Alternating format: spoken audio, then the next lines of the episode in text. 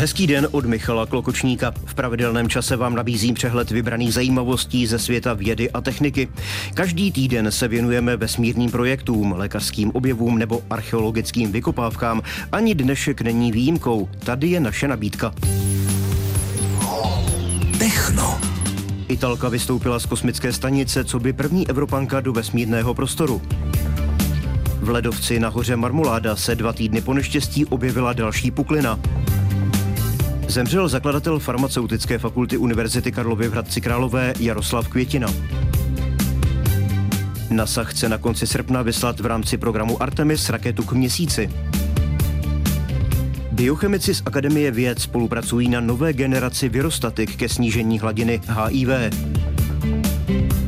Čeští archeologové objevili a zdokumentovali v Egyptě hrobku hodnostáře. Tyto i další zajímavosti v magazínu Techno.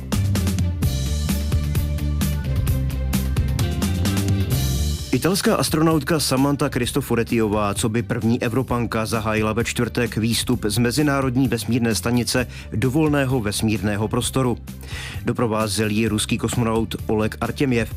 Mezi úkoly dvojice při výstupu patřila mimo jiné práce na robotickém rameni evropské výroby, které se nedávno ocitlo v centru napětí mezi Moskvou a Západem kvůli ruské invazi na Ukrajinu. Začátkem minulého týdne tehdejší šéf ruské vesmírné agentury Roskosmos Dmitrij Rogozin nařídil kosmonautům na stanici, aby přestali toto zařízení používat.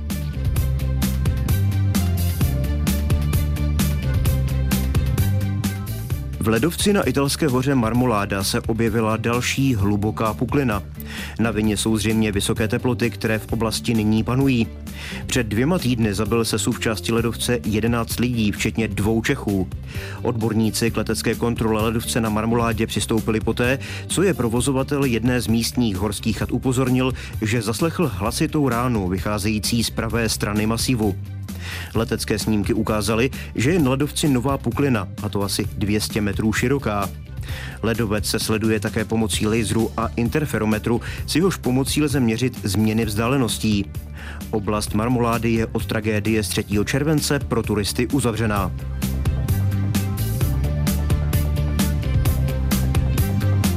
Ve věku 92 let zemřel zakladatel a první děkan farmaceutické fakulty Univerzity Karlovy v Hradci Králové Jaroslav Květina.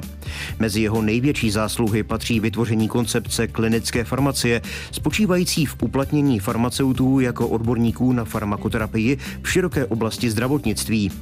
Vytvořil nejen koncepci vzdělávání klinických farmaceutů, ale měl zcela konkrétní představy o zapojení klinického farmaceuta do celého farmakoterapeutického procesu.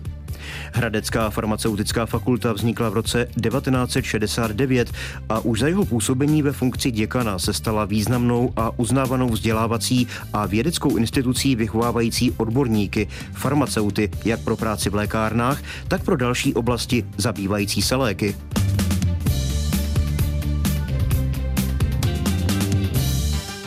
Posloucháte Techno. Aktuální informace ze světa vědy a techniky. Americká vesmírná agentura NASA plánuje na konci srpna vyslat novou obří raketu k měsíci. Mise Artemis 1 má bez posádky družici Země obkroužit a vrátit se zpátky na naší planetu. Start víc než měsíc dlouhé lunární mise je naplánovaný na 29. srpna. Pokud se start podaří, raketa se po 42 dnech vrátí na Zemi 10. října. V případě neúspěchu, například kvůli počasí, plánuje NASA další starty 2. a 5. září. Na další pokus pak musí dva týdny počkat.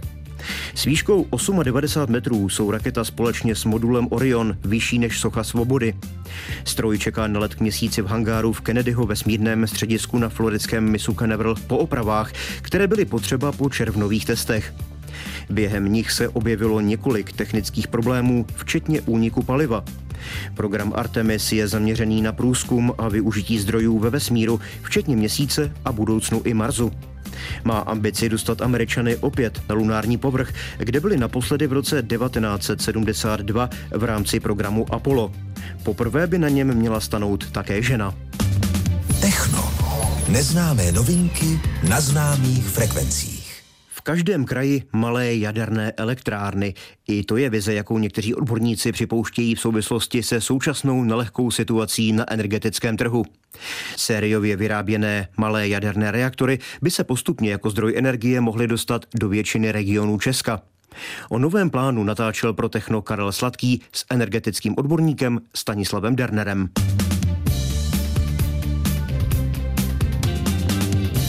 Uvažuje se o nových zdrojích do budoucna, o menších jaderných elektrárnách, to už je v úvaze takový rozvoj malých jaderných elektráren v každém kraji. Mhm. Vidíte to reálně, že by opravdu v každém kraji mohlo být to jádro, ten reaktor, zdroj? Myslím si, že by to mohl být i vhodný způsob doplnění eh, toho energetického mixu do budoucna eh, jako menších jaderných zdrojů, které budou bezpečnější než velké zdroje jako Temelín nebo Dukovany. Od jaderných elektráren se ale ustupovalo. Teď paradoxně se mluví o tom, že budou v každém kraji jádra. Je to reakce na tu současnou situaci. A hlavně u nás v České republice nemáme vhodné podmínky, jako třeba v Německu. Nemáme tolik větrů, nemáme tolik vodních elektráren, nějaké toky tady jsou, ale myslím si, že ty vodní elektrárny jsou už hodně vyčerpané a je složitý proces jakoby vzniku nových. Myslím si, že jaderná elektrárna může být i v doplnění do budoucna, ale musí samozřejmě být udělána spolehlivě, bezpečně.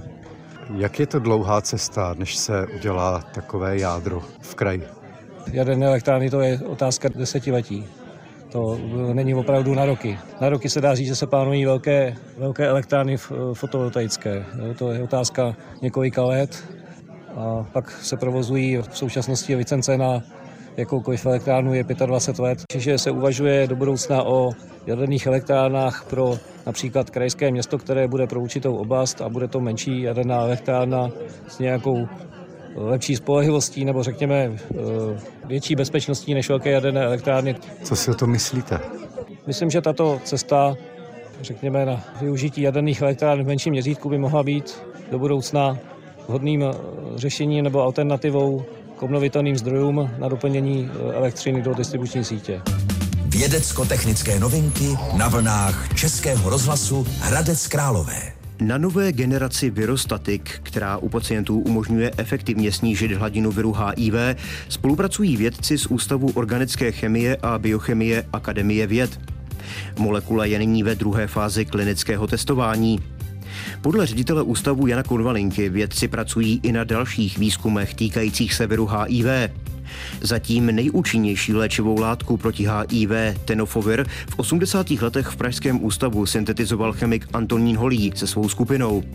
Stala se základem řady léků vyráběných americkou firmou, které u pacientů výrazně zpomalují anebo zastavují průběh onemocnění. Posloucháte Techno. Aktuální informace ze světa vědy a techniky.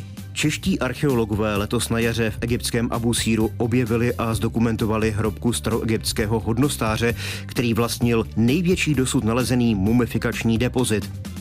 Hrobka pochází zřejmě z počátku 5. století před naším letopočtem. Na Facebooku o tom informovali zástupci Českého egyptologického ústavu Filozofické fakulty Univerzity Karlovy. Tým Egyptologického ústavu už loni objevil v Abu Síru největší balzamovací depozit, jaký byl dosud v Egyptě nalezen. Ten obsahoval asi 370 keramických zásobnic, obsahujících suroviny, nádoby a jiné materiály, které byly použity při mumifikaci majitele hrobky. Letos na jaře pokračoval výzkum šachtové hrobky hodnostáře výkopem její hlavní šachty, která měla rozměry asi 14 x 14 metrů a hloubku 6 metrů pod úrovní podloží. Uprostřed hlavní šachty byla vyhloubena další menší šachta, určená k uložení pohřbu majitele hrobky. Ten podle titulu na sarkofágu velel námezním vojákům pocházejícím z oblasti Egejských ostrovů a Malé Asie, kteří působili v egyptském vojsku v době první globalizace starověkého světa.